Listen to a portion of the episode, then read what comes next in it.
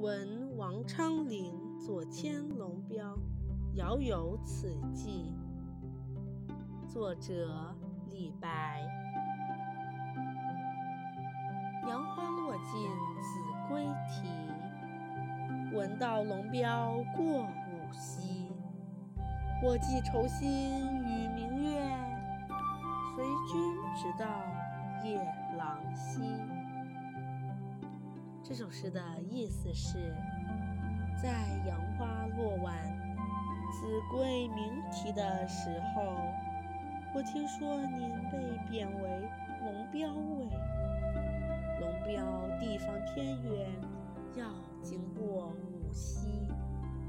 我把我忧愁的心思寄托给明月，希望能一直陪着你。